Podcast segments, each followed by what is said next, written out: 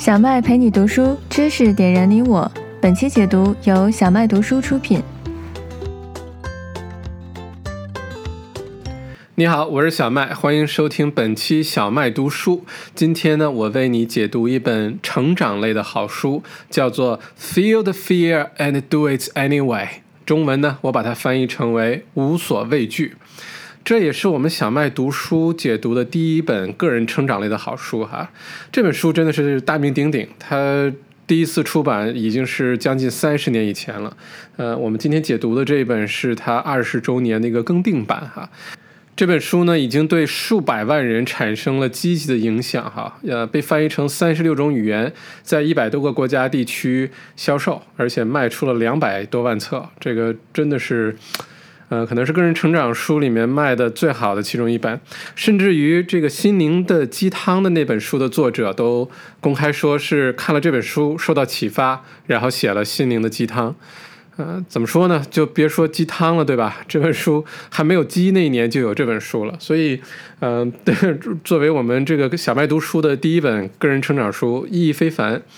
而且这本书它比较好呢，我读完的感受是说，虽然它。给我们了一碗浓浓的鸡汤，哈，其实我们并不缺鸡汤，对吧？尤其有了微信朋友圈之后，每天早晨一碗鸡汤，每天晚上一碗鸡汤，这个朋友圈都快开成这个鸡汤铺了。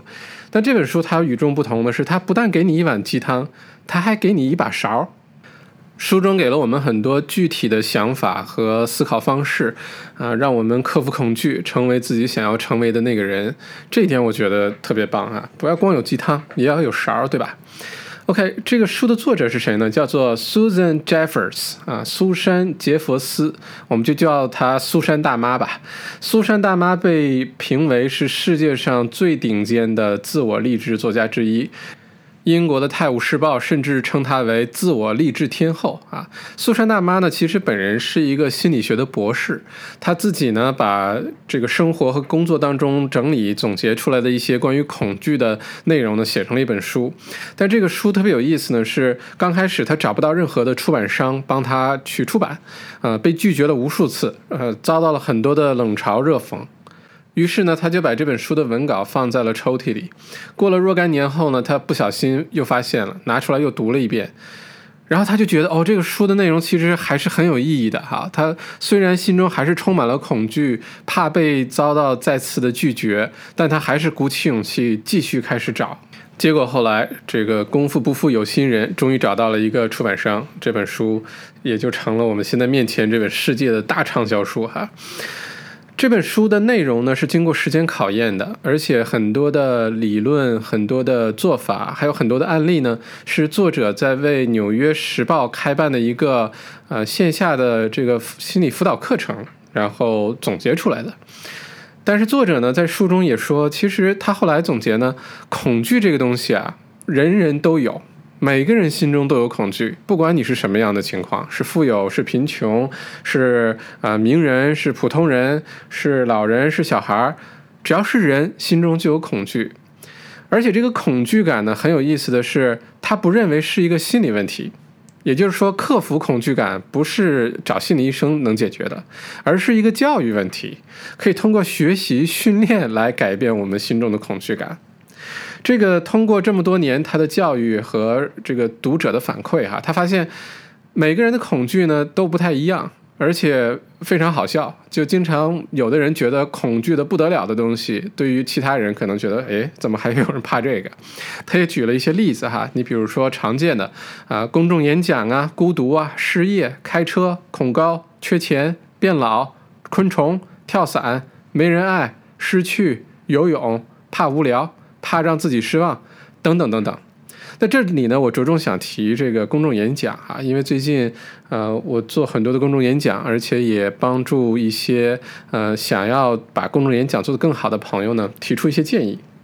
公众演讲这事儿真的是特别让人恐惧，他的恐惧感呢排在人类的前三名，排第三，仅次于着火和跳楼。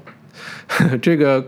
公众演讲的恐惧，甚至于超过了，呃，什么衰老啊，超过了贫穷啊，超过了孤独啊，超过这些。所以，公众演讲是一件很难的事哈。这个，但有很多的小技巧可以帮助我们克服这个恐惧感。回到我们今天的解读哈，这个作者苏珊大妈在书中刚刚有提到说，恐惧感人人皆有，而且呢，他还说恐惧感是生活中最大的绊脚石，这是真的哈。你看，恐惧让我们不成功。恐惧让我们贫穷。这里推荐另外一本书啊，叫做《有钱人想的和你不一样》。这书中的观点就是，有钱人也有恐惧感，只不过呢，他在恐惧的时候依然会行动；贫穷的人呢，会因为恐惧而止步不前。将来有机会为大家解读这本书。这个我们常说那句话叫什么？好的开始是成功的一半。哈，这句话我现在看完这本书之后的感受就是，哎，是真的是这样。为什么呢？不是说你的开端有多重要啊，你开始的时候多完美，对你的整个事情进展有多好。现在我的理解就是，好的开始是成功的一半。当然了，因为很多人根本就不敢开始。如果你已经开始了，那已经是成功的一半了。我们再回来看看恐惧这个“恐”是什么意思哈？其实呢，我们经常说的七情六欲中的七情，分别就是喜、怒、哀、乐、惊、恐、思这七种情绪。这七种情绪里最影响人类的就是恐惧感啊！而且呢，很多的国家甚至在治理的时候都用的是恐惧感这一招。比如说美国，美国总统最爱用恐惧感。当这个总统的支持率下降的时候，你会发现美国一定有战争啊！我们的国家被攻击了啊！这个不管是九幺幺的时候，还是呃我们的国家的海外基地被攻击了，这个就是利用恐惧感来转移民众的注意力。从而呢，避免一些内部的矛盾的激化和支持率的下降。哈，呃，这个恐惧呢，表面上是恐惧，但它经常表现成另外一个状态，比如说焦虑，比如说抑郁、愤怒，甚至是于懦弱。它的本质有可能都是因为恐惧产生的。那这本书呢，我先抛出这个结论哈，这个引用美国前总统罗斯福的一句话说：“唯一真正令我们恐惧的，其实就是恐惧本身。” OK，那在了解了什么是恐惧之后呢？书中从十二个方面来为我们解答了如何去面对恐惧和克服恐惧。OK，我们就一个一个来展开聊哈。第一章，打开潘多拉盒子，你到底恐惧什么？这一章呢，它主要讲了我们的恐惧呢，其实是分不同的层级的啊。第一层比较表层的这种恐惧呢，它其实就是大家经常看到的那些，你特别具体的害怕一件事情，比如说公众演讲，比如说失恋、求职、表白、蹦极，不管是什么吧，它是一个非常具体的一件事情，一个行为，好吧？这种是表层的恐惧。第二层的恐惧呢，其实是一种自我意识层面的恐惧。这种恐惧呢，它其实要比。表层恐惧要严重很多，为什么这么说呢？举个例子啊，比如说你曾经被拒绝过，然后呢，你很害怕被再次拒绝，那这一层这种呃意识当中的这种恐惧感呢，会影响你生活的方方面面，会影响你去做很多的判断，会影响你的行为。其实拒绝就是拒绝，不管是被谁拒绝，或者是在什么情况下拒绝，但很多时候呢，这种意识层面的这个恐惧感呢会被掩埋住，我们有可能意识不到。那这个之后呢，会有一些具体的办法来帮我们来解决这个问题哈。那第三个层级的恐惧呢，其实就是恐惧的真正核心，就归纳起来，所有的恐惧最后都是这一句话能概括的，是什么呢？就是我无法应付。也就是说，这个恐惧感来自于什么？来自于我们内心告诉自己，我没有办法应付这件事情，所以不知道该怎么办。这个时候，这种恐惧感就真的产生了。所以呢，书中第一个章节讲到这个恐惧的时候呢，就呃介绍了一个很好的小办法，是什么呢？是如果想抛开那些不确定性给我们带来的那种恐惧感、那种无力感的话，我们可以不停的对自己说一句话，就是说我可以搞定。啊，用这句话来解决你那些未知的那种恐惧，就是告诉自己，我可以搞定，不管发生什么事情，不管这个不确定性背后是什么，我可以搞定。啊，大家可以跟我念一遍哈，我可以搞定。如果说你一直告诉自己我可以搞定，这个你对未知呢就没有那么恐惧了，因为很多时候这恐惧感也来自于未知。那在了解了恐惧的三个层级之后呢，我们来了解一下关于恐惧的五个重要的事实。第一个事实呢是，只要你持续成长，你就一定要面对恐惧。为什么呢？因为你保持成长的时候，意味着你可能要犯一些错误啊，你可能要做一些你之前没有做过的事情啊，学一些你不熟悉的内容啊。那在这个时候呢，就一定产生刚才我们提到的未知。那当有未知的时候，就会有恐惧感，好吧？所以只要你想成长，想变成更好的自己，那有可能呃，面对恐惧是一个必修课，是要一个长期面对的一个事实哈。那关于恐惧的第二个事实呢，是说。摆脱恐惧的唯一方法是去做那件令你恐惧的事情。当然了，我们这里指的不是那些特别冒险的事儿啊，比如说把车开到两百公里每小时啊，从悬崖跳下去啊，呃，不是做这种事啊。他的意思是说，比如说你特别恐惧公众演讲这事儿，好吧？那其实很简单，你与其不停的恐惧、不停的害怕，给自己造成很大心理压力，从来不去做，那不如你就去试一下。对吧？犯错就犯错呗，没讲好就没讲好呗。有人虚你就虚你呗。我觉得这种情况也不太可能发生，对吧？但你可以去做一下，你会发现，你真的去把它执行了，去尝试了之后，哎，这件事情就变得没有那么恐惧了。这也是为什么做公众演讲越多的人做得越来越好，就是因为内心当中的恐惧感慢慢消失了，没有他原来想的那么可可怕，对吧？那关于恐惧的第三个事实呢是。自我感觉良好的一个办法呢，不是说你一直想想想想，把自己劝服了啊，我终于感觉良好了，那我开始去做这件事情吧。完全不是。作者的建议呢，是你应该先去做，先去鼓起勇气做，先不要想那么多。你去做了之后呢，你自然而然的就会感觉好起来。这个我是感同身受的。有的时候，我们的这个人类的一些情绪啊，这个呃意识啊，这个在心理学当中，其实有一个词叫做“垃圾情绪”，也就是说，其实是可以不存在的啊。这些对我们有的时候是没有任何帮帮助的，反而是给我们帮倒忙的。那与其你不停的去跟自己对话，说哦，我其实可以的，我什么不需要嗯那么多内心戏哈，你就可以去做，就可以鼓起勇气先去尝试一下，做着做着你就发现哦，原来真的不像那个想象的那么那么难，想象的那么恐怖，对吧？那关于恐惧的第四个事实呢，是每一个人在不熟悉的领域其实都恐惧啊。这个不熟悉的领域呢，你可以是呃比较抽象的一个新的领域，你新做的一个事情，你新去创业的一个领域，也可以把它非常具体的描述成一个新的环境，对吧？啊，我们还是用公众演讲这个例子哈，很多人演讲突然很紧张，呃，其实主要一个原因就是对环境、对观众不熟悉，你突然走进去发现哇。几十双甚至上百双眼睛盯着你，然后你谁也不认识，然后这个教室呢，或者讲堂啊，或者是这个会议室呢，又非常的新，就对你来说哈，你第一次来，这种时候其实真的是比较容易紧张恐惧的。那相反的一个例子就是中学老师去上课，对吧？你看什么时候中学老师去教室里上课的时候紧张到不得了，也有内向的老师啊，也有也有公众演讲紧张的老师，对吗？他为什么不紧张呢？就是因为。这个环境太熟悉了，对吧？这些学生的这个名字啊、面孔啊，都表甚至表情啊，都特别熟悉。教室环境特别熟悉，所以很多有经验的公众演讲的人呢，在去准备一个大的演讲的时候，会提前到会场，先去熟悉一下这个环境，甚至于先去跟很多的观众先去聊聊天儿，呃，了解一下他们的这个心理状态、他们的名字，来克服内心的这种恐惧感，哈。或者是大家有没有去看恐怖片儿？恐怖片儿其实最害怕的什么什么情节，就是你不知道什么东西的时候，哇，你只听到一个特别恐怖的声音，或者呃转瞬即逝的一个画面，那个时候最恐惧。当你知道了哦，原来是个怪兽，原来是个娃娃，原来是个什么东西的时候，反而就就不恐惧了，对吗？那关于恐惧的第五个事实呢，就是带着恐惧感去生活，哈，远比克服恐惧这个行为本身更令人难受。有没有那种感觉，就是你心里害怕、担心一件事情，然后这件事情困扰你好久啊，短则几天，长则几年，一直伴随着这个阴影去生活。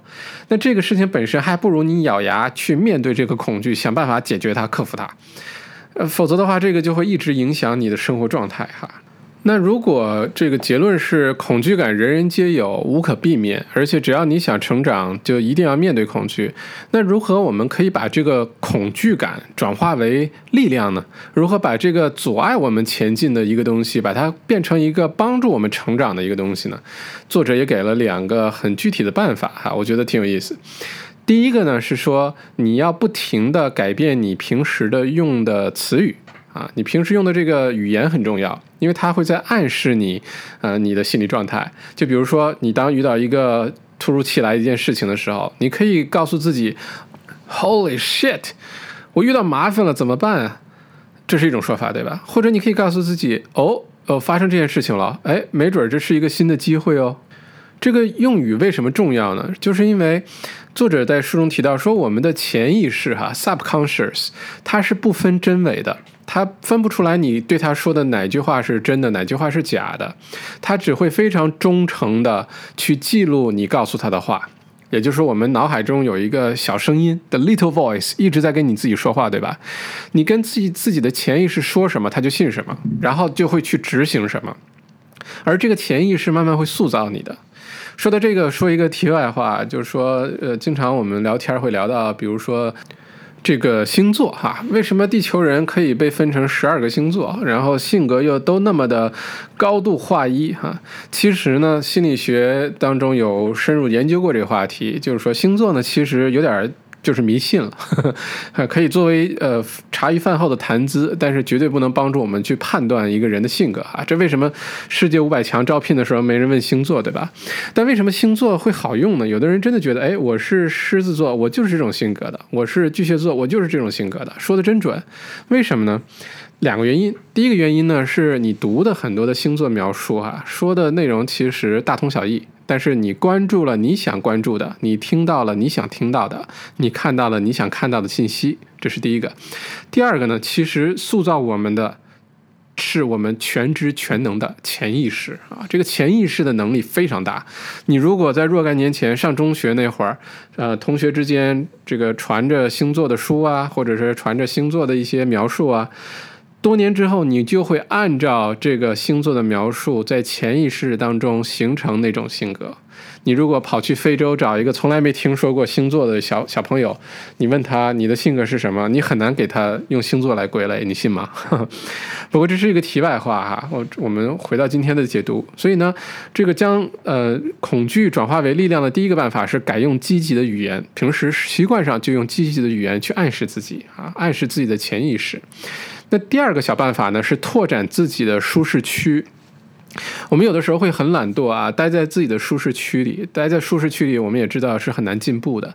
因为你就做你擅长做的事儿，做你熟悉做的事儿，这不一定有什么不好哈。但是如果你还想继续成长的话，那一定要挑战自己的舒适区。但刚开始也别挑战的太夸张哈，这个呃步子迈的太大，再扯到蛋就不好了。那书中的这个呃苏珊大妈有提到呢，其实有个很简单的办法，就是你每一天呢可以冒一点点小风险，做一件你原来不太敢做的事情，逐步的来扩大你自己的舒适圈。啊，不是说突然之间就扩大，这也不太好。就像练肌肉一样，每天练一点，慢慢你就会变得很强壮。还是那句话，不是让大家去做那些特别危险的事情啊，就做一些你原来不敢做的事情，比如说演讲啊，你就找个机会站在一群人面前表达一个你的想法，对吧？或者你如果很怕昆虫的话呢，你可以去看一个昆虫的纪录片，对吧？仔细的去观察一下这个昆虫，也许你就不害怕了呢。呃，给给你讲一个我小时候的故事啊。我小的时候特别怕那种腿多或者毛多的昆虫，什么蜘蛛啊，什么特别害怕，毛毛虫都害怕。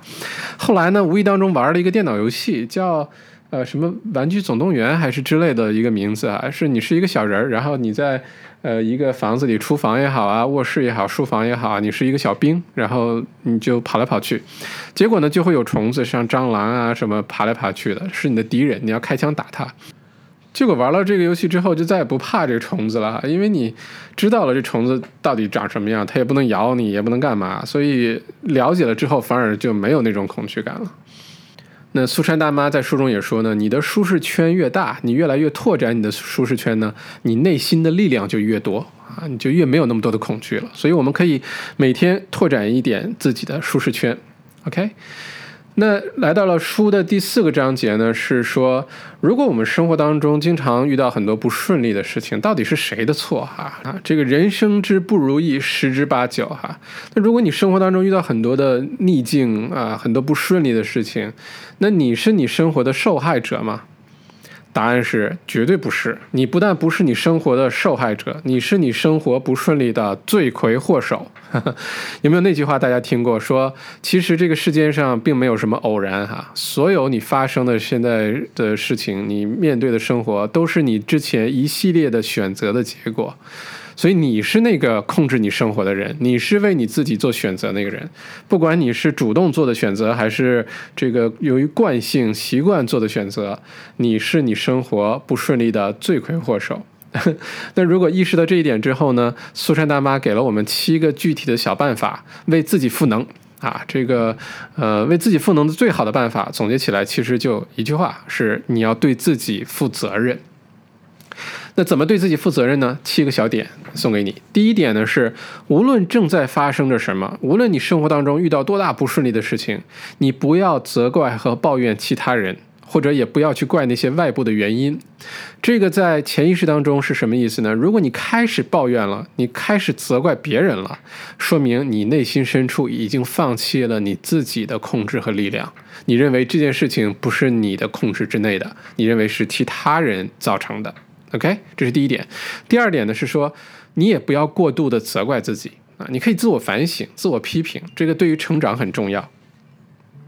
但你千万不要的过度自责哈，当然你也是为了自己好，你想去尝试一些新鲜的东西，想变成更好的自己，你又不是在故意陷害自己，对吧？所以不要故意自责。书中呢也举了很多的故事，我身边也有这样的故事哈，就是说当做错了一件事情啊，或者是嗯不小心这个有一些过失的时候，哇，自己自责的那个水平，我觉得有点太严重了哈。你这样不放过自己的话。啊，太残忍了。那第三个小小办法呢，是说，当你意识到自己何时何处真的没有做好，做的不够，或者是对自己没有很负责的时候呢，你意识到之后，你可以做出一些改变，争取下一次不要再有这样的问题，好吧？那第四个小办法呢，是说，你千万要管理好自己脑袋里的那个负面的小声音啊，那个 little voice。这个 little voice，你每天都在跟他说话，或者他每天都在对你说话，对吧？你不管是上班上学的路上，或者是睡觉前那十几分钟，或者是发呆的时候，或者是上课听讲的时候，或者老板开会的时候，你的脑海里都有一个小声音在跟你说话，有没有？这个小声音在绝大多数的时候呢，跟我们说的都是比较负面的东西啊，都是在吓唬你的。所以你要管理好自己的潜意识呢，先管理好自己这个负面的小声音啊。那第五个办法呢是，如果你现在所处在一个困局当中哈，这个困局不管它是什么啊，是工作的也好，是感情的也好，还是不管它是什么哈，其实呢，它有可能只是一个表面现象。你要深挖这个困局的真实的代价是什么，而且你要诚实的面对自己，列出你所有的选项，并且做决定。什么意思呢？举个例子哈，就好像说，有的人对自己的工作不满意，说啊，我在这儿工作这些年，然后这个老板也不好，工作的团队的员工也不好，我对这工作特别不满意。OK，这是你的这个一个困局，对吗？你不知道该怎么办。但是如果我们深挖这个困局的代价啊，你会发现，嗯，为什么你既然陷在困局里，你不去改变呢？你为什么不去换一个工作呢？你为什么不去找老板好好谈一谈呢？啊，这个困局的本质呢，有可能是因为你害怕，你害怕去开始一个新的工作，你害怕去工作的找工作的时候找不到，然后。自己被打击，或者你不被认可，或者说你找到新的工作的时候，有可能要面对一个全新的环境、新的团队的这个同事、新的老板，然后很多的未知，对吧？所以这个呃，这个困局的本质有可能都是恐惧造成的。如果你知道了这个事情真实的代价之后呢，就比如说你对工作不满，OK 啊，那你就诚实的面对自己，找张纸、找支笔，把你的代价都列出来。比如说，我的代价是。我处于困局，我不开心，我不满意。OK，那你的选择是什么呢？那就很简单了，你就选择继续留下来，但是你争取改变一下你的工作环境，对吧？跟同事、老板聊一聊。第二个就是找新的工作喽。那第三个就是选择什么也不做，你咬牙坚持了。当你知道自己的代价的时候呢，知道这些选择的时候，突然之间事情变得很简单，那就选了。你要是想突破困局，你就去找一个新工作了。如果是你想留下来，那就好好试一下去交谈沟通，看能不能改变，对吧？这是第五点。第六点呢，苏珊大妈说是你要找到属于自己的人生目标，并且努力去实现它。那这个绝对是对自己负责最好的一条呃一条路径，对吧？嗯，人生不过这几十年，就算人类医学昌明，你特别爱护自己的健康，你能活个一两百岁，那其实我们真正精彩、真正能做事的那个时间并不长。那如何利用好这些时间，真的去为一个目标去奋斗，那种感觉我觉得特别好，千万不要蹉跎岁月哈。那最后一个办法呢？书中是说，无论你的处境多么糟糕，你觉得你走到一个死胡同里了，你没有出路了。无论你的处境多么糟糕，你都有其他的选择。很多时候，我们觉得真的是这个走投无路的时候，哈，是你认为走投无路而已。其实一定有。其他的这个选项给你，只是你没有去想，你不相信有其他的选项。我最近听了一个演讲啊，是一位英国的朋友叫 Andrew，他的中文讲到好的令人发指。他就说呢，他学中文的过程当中，他觉得中文特别的难，而且很多外国人在学中文之前有一种前提假设，甚至是心理暗示，是说哦，中文是极其难的，呃，这个很难学好的，对吧？这可能也是事实哈，中文可能是这个地球上最难的几种语言之一了啊。但是后来他说呢，他意识到一点，就是说中文的难度可以不用变，它可以很难，没有问题。但是如果你认为它难，它就难。如果你认为它是可以被学会的，因为这个地球上五分之一的人类都在说这种语言，而且都说的挺好的，那为什么你不能学会呢？所以呢，有的时候这个世界并不需要改变哈，需要改变的是我们看待世界的态度啊。这里我送给大家一句我特别喜欢的话，叫做“外面滂沱大雨，你心中依然可以阳光灿烂”，对吧？这个世界不用为我们改变，我们可以去改变自己。那刚才我们说的呢是，呃，为了克服心中的恐惧，你可以对自己负责，来为自己赋能的七个小办法。那我们就来到了书中的第五个章节。第五章节呢是说，你到底是软弱的还是坚强的？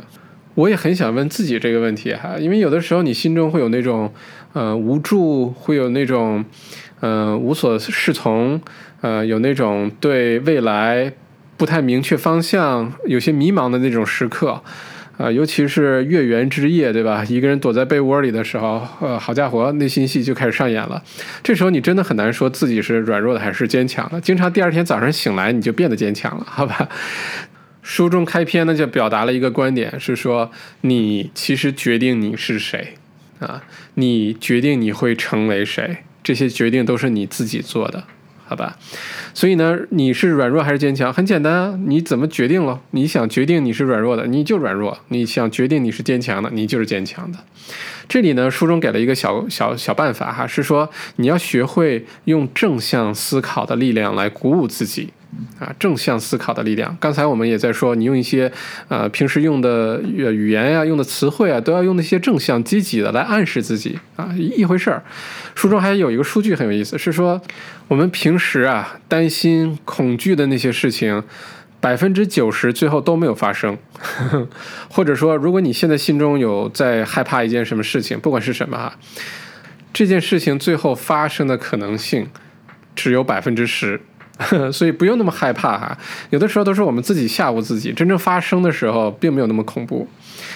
而且苏珊大妈也说呢，这种正向思考的能力呢，每个人都可以每天的去练习它啊，养成这个习惯。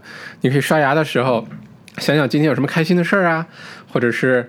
啊，这个上班的路上想一想，哎，这个今天又可以做一些什么啊有意义的这个工作，可以让自己继续成长，学习新的东西啊，这些都是长期养成的一种习惯来着。每天养成一点点啊，长期你就会变成一个非常积极正向的人了。而且这个书中呢也指出啊，这这种正向思考啊，它不是说我们要忽略恐惧的存在，假装我们不恐惧了，不是的。正向的思考呢，其实是允许泪水的存在的，就是说你依然可以痛苦，你依然可以害怕，你可以依然可以软弱。正向思考是你意识到有这些问题，慢慢的培养自己积极面对这些事情的一个态度，好吧？嗯，如果学会了积极面对这个世界，呃，或者面对我们生活当中发生的事情的话，你会意识到，不管发生什么，你都没有那么恐惧，因为你可以搞定它啊！跟我再读一遍，我可以搞定它。OK，那就是这个就讲了第五章，你的软弱还是坚强呢？你自己来决定，好吧？第六章说的很有意思，也许是很多，呃，尤其是创业者吧，可能遇到过的一个问题，就是说，离你越亲近的人，也许是你成长越大的阻碍。有的时候是你的家人，有的时候是你的这个呃老婆老公啊，有的时候是你最亲的朋友，不管这人是谁吧，经常阻碍我们成长的人就是他。这是为什么呢？因为我们亲近的人呢都很关心爱护我们。如果你想要成长，或者是去创业，或者是去做一件新的事情，它往往意味着你可能要犯错，你可能会失败，你可能会被打击，对吧？所以呢，很多我们亲近的人呢会以啊都是为你好，以这个为名呢去阻碍你去做你想做的事儿。所以有多少那些都是为你好。然后最后劝我们退缩了，放弃了。那当然，有的人呢也会这个反击哈，防卫自己。然后你觉得你做的事情特别有道理，然后你们不理解我，你们不懂啊，你们不知道我做的是什么，我做的事情有多有意义啊。这种情况，如果你有感同身受呢，那其实这个既然都出现在这本这个三十年畅销书里了，说明这个地球上很多人都有过这个问题哈。其实真的没关系啊，成长啊，或者是去做一件新的事情啊，一定要面对这些犯错啊、失败的，没有关系的。如果你能顶住这个压力，去坚持做你认为有价值的事情、有意义的事情呢，那当然 OK。如果这个做不到的话呢，其实书中也给了一个好办法，是说你可以主动的、积极的去打造一个这样的环境，找一些呃跟你认知相同、类似，或者是你们目标类似的这个人。或者呢，可能是一个群体，然后你就跟这些人在一起，好吧？这些人呢，会给你很多积极的反馈啊，会帮助你出很多好的主意啊，而且呢，会支持你去做你想要做的事情。那这很重要，对吧？那如果这群人不太好找，没关系，书中也给出了一个观点，我觉得特别棒，是你要学会做自己最好的朋友。啊，你就是你最好的朋友，而且你要做你自己最铁杆的粉丝啊！你要对自己有信心，你要认可你自己做的事情，你要相信你就是你，颜色不一样的烟火啊！虽然别人可能认为你是两块五的刺花，但你要认为你是烟火，好吧？如果你都不认可自己，你还等着谁来认可你呢？OK，那书的下一个章节，第七个章节呢，是关于做决定的哦。这个可能是很多人最恐恐惧的一件事情吧？如何做决定？经常犹豫不决，对吧？呃，如果没有选择，有的时候反而是件好事，你就去做就好了。选择多的时候，哇，真的是，呃，怕做了这个决定会不会后悔啊？会不会做错决定啊？啊，等等等等啊！这个第七章讲的这这个事情，说如何做一个决定才能让自己立于不败之地。哇，这听上去好棒啊！然 后我们讲讲什么意思啊？是说，其实做一个决定是不是失败了哈？是不是犯了一个错误，做了一个错误的决定？这是一个很主观的事儿。你可以认为呢，其实并没有错误这个概念，没有错误这回事儿。因为所谓的每一个错误，有可能都是一个学习和成长的机会啊。任何一个决定都可以让我们有收获，只不过是代价不同而已。这个概念其实我们听过很多次哈，我记得有一次马云的演讲就是说，他说如果你创业的话，千万不要怕犯错误，你回过头看的时候呢，那些所有犯的错误都是你最好的资产。作为一个创业者呢，你需要做的就是不要被这些错误打击了就放弃了就不做了，那就麻烦了。只要你坚持下去，所有的错误，所谓的这些啊不对的决定，最后都是你的一堂课。那书中呢也给了一些具体的一些好办法哈，是说在决定之前和决定之后，决定之前呢，那第一个好办法是说你要把注意力放在一个无损的模式下去思考问题，什么意思呢？就是不要患得患失，不要给自己那么多啊，如果这样了怎么办？如果那样怎么办？当然，一个呃规避风险的一个深度的思考相当重要，但你不要用那些垃圾情绪来吓唬自己，好吧？你可以理性客观地分析每一个决定背后可能产生的结果是什么，这个结果是不是你能呃接受的，那就好了，好吧？不要患得患失。那在决定前的第二个小办法呢，是你要和那些你的这个同类人哈支持者去讨论，听取他们的建议。也就是我们刚才说的，你可以营造一个积极的氛围，找你呃相同认知的朋友们或者这类人，然后一起来去讨论这件事情，好吧？第三个呢，在做决定的时候，你要分清楚对你的优先顺序，哪一个点非常重要，你要先照顾到；哪一点是可以放弃的，往后放啊。第四点呢，是你要相信自己的直觉。有的时候这东西很神奇啊，你的那个这个什么第六感也好，第几感也好啊，有的时候真的是对的。英语当中说的 gut feeling，说的这个意思。那这个做决定之前呢，最后一个呢是放轻松。好吧，你做的这个决定就算再错误，它也不是世界末日，你又不是《三体》里的那个世界的守护者，对吧？做错一个决定，地球就没了，不至于。所以不要给自己那么大压力，吓唬自己哈。那这是做决定之前要注意的地方。那做决定之后呢？作者也提供了三点建议。第一个呢是放下你的期待值，坦然面对这个结果。我们有的时候期待越高，越容易失望，对吗？你没有期待的时候，反而发生的什么事儿都是。一容易接受，二可能是惊喜。那第二个建议呢，是说你要为自己做的决定负全责，无论它的结果是好是坏，你自己为自己负责。如果你长期这么做的话呢，你会接受，呃，这个世界就是这个样子，你没有那么多负面情绪去抱怨别人，因为你为自己负责，对吧？那第三个建议呢是不要太执着啊，你可以多反省、多修正，但你不要那么执着，说哎呀，我做错了一个决定，哎呀，我造成了一个损失，然后陷在里面好多年走不出来，那真的不值得。这里呢，我给大家举几个例子哈。第一个例子呢，说是这个洲际弹道导弹，Pew 这边发射一个导弹，然后能打到另外一个大洲去，对吧？这种导弹可不是发射之前就能精准的知道要落在哪儿的。啊，你可以以为你知道，但是其实它发射当中，这个导弹在飞行当中是边飞边调整方向、速度、角度的，最后才能击中目标。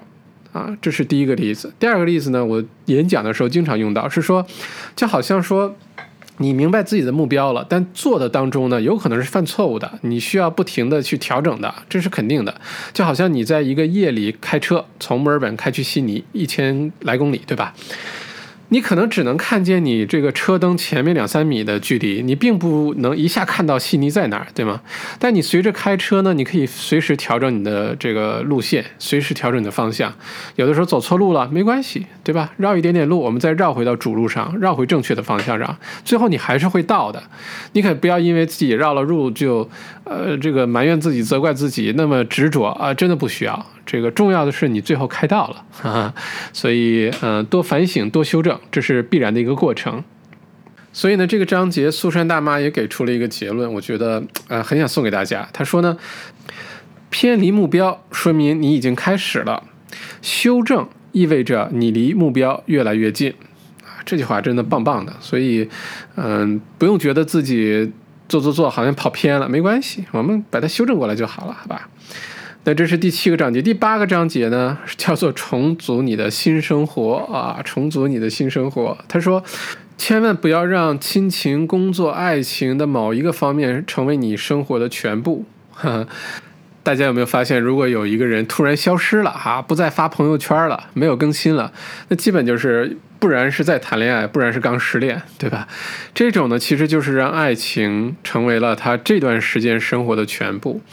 那作者的观点是什么呢？你不要让某一方面成为你生活的全部。你的生活呢，关键词在于平衡啊！你要主动的打造一个完整的生活拼图，好吧？呃，举个例子，就好像一个小丑马戏团的小丑表演，他扔那个球，好几个球扔扔扔扔，对吧？每一个球呢？其实都代表生活的一个部分，有的代表工作事业，有的代表你的亲情啊家人的关系，有的代表你的爱情，有的代表你的友情啊。不管它代表什么，你在扔这个球，如果有任何一个球你没接好，掉在地上摔坏的话，你的表演都是失败的。啊，那换到我们的人生当中也是，其实我们最后追求的是一个平衡啊，不一定要让某一点来占领我们生活的全部，我们可以嗯雨露均沾，对吧？那这里呢，我也要推荐一本好书哈，叫做《Designing Your Life》啊，中文我把它翻译成《人生靠设计》，这个是美国斯坦福大学的一门课来着。我呢，打算下一本成长类书籍呢，就为大家解读这本书，对我帮助特别大。回到书中的观点呢，是说你可以想象成为自己想要那个样子，它具体到底是什么？然后呢，你按照这个样子来设计你的人生，并且付诸实践啊！这句话说的特别好，特别好啊，送给大家。OK，那这是第八个章节，第九个章节呢是你要接受自己，你要放过自己，而且你要学会对自己点头说 yes。有的时候你要哎自己一个人坐在这儿的时候点点头，像我现在就在点头，然后说嗯 yes，这本书目前为止录得还不错。那这个章节说的是什么呢？他说接受。其实是一个摆脱恐惧的好办法。你越是去压抑这个痛苦，去越去压抑这个恐惧，你不去面对它，那这个只会破坏我们的生活质量哈，让你一直心里有那么一件不太舒服的事情。不是有那么一句话吗？说不是那个陡峭的山路，而是我们鞋里面那个小石子啊，其实是一个意思。所以我们要学会接受哈，学会对自己点头。那别人可以剥夺你的一切，但他不能剥夺你对世界的态度。那想象一下，比如说第二次世界大战，这个纳粹德军，对吧？可以剥夺犹太人的一切，剥夺他们的财产，剥夺他们的家园，这些都可以剥夺，但他们没有办法剥夺犹太人的态度，他们依然可以顽强的生存下来，并且后来改变了这个世界。其实你有没有发现，很多伟大的人的故事，哈，都是在面对一个人生当中非常重大的痛苦时刻的时候脱胎换骨，然后选择接受。他就变成了一个人生赢家啊！作者呢，在这一段呢，也给出了五个学会接受的小步骤啊，分享给你。第一个呢，是你先要放下你的抗拒，你先告诉自己不要去抗拒啊，这个呃，卸下你的武装，卸下你的自我保护，好吧？第二点呢，是做出一些肢体动作，比如说点点头啊，表示对你自己的认可和接受。第三点是放松你的身体。有的时候你心情不好的时候，这很神奇啊！你可以用一些肢体上的变化来改变你的心情。你可以试试蹦一蹦，喊两嗓子，唱首歌，对着镜子笑一笑。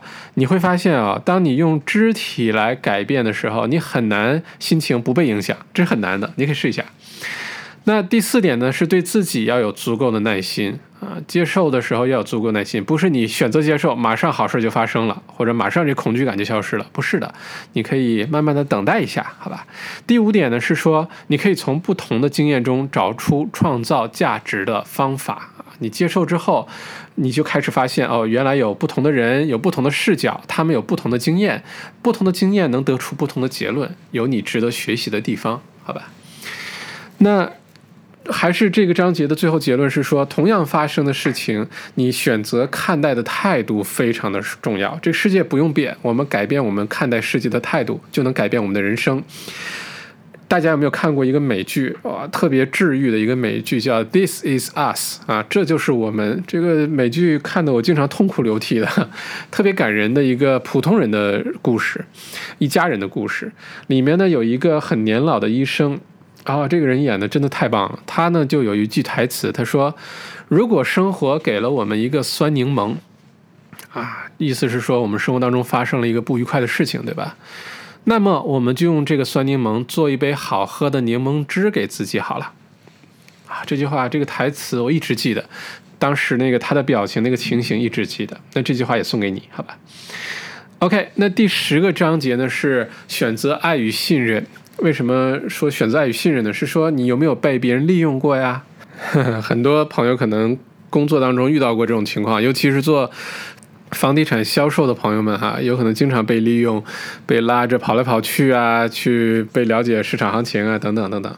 那书中的观点是说，如果你心中充满恐惧的时候呢？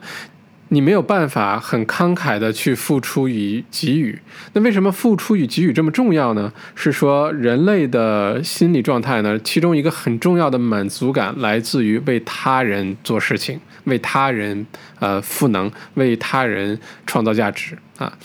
那如果当我们不带有任何期待的去付出和帮助别人的时候呢，获得的回馈往往是超过我们想象的，那种满足感也是巨大的。但是呢，付出这件事情呢，量力而行，好吧，不要勉强。而且呢，付出也需要一些技巧，可以练习。你比如说，如何付出感激啊？你可以多对身边的人说谢谢，每天都对替他人说谢谢，变成你的口头禅；如何为他人付出时间，为他人付出爱心，甚至于为他人付出金钱，这些都是可以慢慢练习。呃，根据自己的情况来进行的，好吧？大家有没有听过这个？有一个非常有意思的呃文豪叫萧伯纳，他说了一句名言哈，不知道你听没听过？他说，人类的这个呃无奈呢，一般是两个原因。第一个原因是欲望没有办法满足。第二个原因是欲望被满足了，就是这哥们儿肖伯纳，他呢还说过一句话，这里送给你哈。他说：“人生最大的乐事就是好好的、有意义的、自然的被别人利用。”我觉得这挺有意思哈。你如果能被别人好好的、有意义的、自然的被利用，说明你也在为他人创造价值，是吗？这个是乐观的一个看法哈。OK，这是第十章。那第十一章呢说与高等自我。接轨这个英文单词，呃，书中提的是叫做 high self 啊，高等自我，什么意思呢？说这个高等自我代表了一个特别正能量的你自己啊，这个高等自我可以给你正向思考的能力，可以给你积极的态度，可以给你很多的正能量。那跟高等自我作对的是谁呢？是你脑海中那个负面小声音。那个 negative little voice，对吧？他一直跟你说话，给你制造恐惧啊，吓唬你，给你负面的思考和给你负能量。这个双方呢是一直是对抗的，好吧？那你的主观意识可以选择你听取哪一边的信息，你可以选择啊，你所有的信息和能量来自于那个高等自我，你也可以听你的 little voice，你的小声音一直跟你说话。你的主观意识可以来做判断。你的主观意识判断完了之后呢，会把这些信息啊传递给你的潜意识。刚才我们说了，潜意识是不分真伪的，它不分好坏，它会忠诚的执行你跟他说的每一件事情，好吧？当潜意识把这些事情去执行了之后呢，你的内在情绪开始发生改变，你对这个外界的态度，你的处事方式也会发生改变。那说了这么半天是什么意思呢？就是说，与高等自我接轨的意思是说，你要寻求那个给你正能量、给你积极思考、给你呃这个积极人生态度的那个自我来去对接，多听他跟你说话，多给你自己正正向的心理暗示，而不要自己吓唬自己，用内心的恐惧来传递信息给你的潜意识，然后时间长了之后，你就被塑造成一个那样的人了，好吧？这个叫做与高等自我接轨。那这个书的最后一个章节呢，呃，很客观也很温馨。他说，给自己多一些时间，好吧？如果你意识到了，哦，原来恐惧感没有那么恐惧啊，恐惧感是一个可以被训练教育的一个事情，我们可以克服恐惧，我们可以通过一些呃小办法、一些呃一些思考方式去改善它、克服它，然后去面对它。即使你都意识到这些点了，你也去付诸实践、付诸行动去做了，那也未必马上就有结果，是不是？所以最后一个章节呢，就是告诉大家，你不要着急看结果啊，不要觉得自己的努力没有用啊，这个做了很多事情，为什么还没有发生？为什么？为什么？为什么啊？其实，如果你已经开始行动呢，这个改变也许已经悄悄在发生了。你需要做的就是不要放弃，继续坚持，你一定会看到结果的。对吧？而且你要相信呢，我们的潜意识会一直努力的工作，去接收世界上的各种信号，尤其是你的主观意识传递给他的那些信息，你的潜意识都会记录下来的，好吗？这个有什么好处呢？是当你无所适从，当你觉得迷茫的时候，有的时候突然之间有神来一笔的那种感觉，有没有？就是说，突然答案就跳出来，站在你面前了。我觉得经常有这种感觉哈，当你觉得没有答案啊、没有选择的时候，你要暗示自己，一定有更好的办法，一定有其他的选项，只是我们还没有想到而已。所以不要怕，不要紧张，不要慌张。你猜怎么样？还真的会有其这个其他的答案出来。呃，我看过一个高效学习的一个经典的故事哈，就是说，当你考试的时候，我们有的时候会出现大脑一片空白的时候，好吧？或者你在工作的时候，你在一个演讲的时候、开会的时候，大脑中突然空白。这个时候呢，你的紧张情绪或者你害怕，你想不起来，然后你开始害怕，如果你呃想不起来这个答案，这考试就不及格了，等等，不管那个恐惧是什么，你越是紧张害怕，你越想不起来，你的肾上腺素会掩饰掉你的这个思维能力。好吧？所以这个时候你要给自己积极的暗示是说啊，我一定想得起来，这个我见到过，我一定想得起来，不要紧张，不要紧张，放在这儿，我一定会找到答案的。你还真的会找到答案，你下次可以试一下。大脑中出现一片空白的时候，千万别紧张，告诉自己一定会有答案，你就会有答案。好吧，所以呢，这本书的最后的结尾呢，就是说，当你遇到挫折和困境的时候，你千万别忘了，其实大家都在面对这些困境，好吧，也都大家都会有这些恐惧感，呃，但你要相信，一定有人愿意支持你，甚至于很多人一直在那儿等着帮助你。你所要做的就是先别吓唬自己，然后去寻求帮助啊。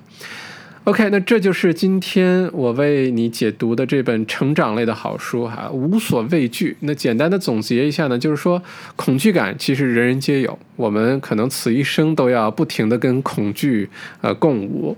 那我们需要做的呢是不要忽略它，不要去压抑它，那去面对它，然后呢学会如何的去处理这个恐惧，好吧？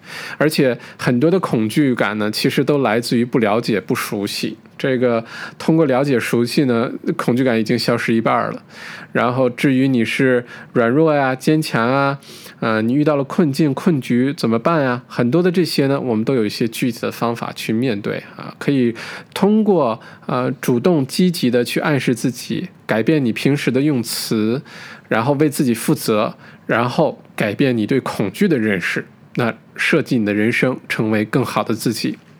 OK，希望你喜欢本期的解读，也欢迎你留下你的感受，在我们小麦读书书友专区的留言区里面。我们下个星期再见，谢谢。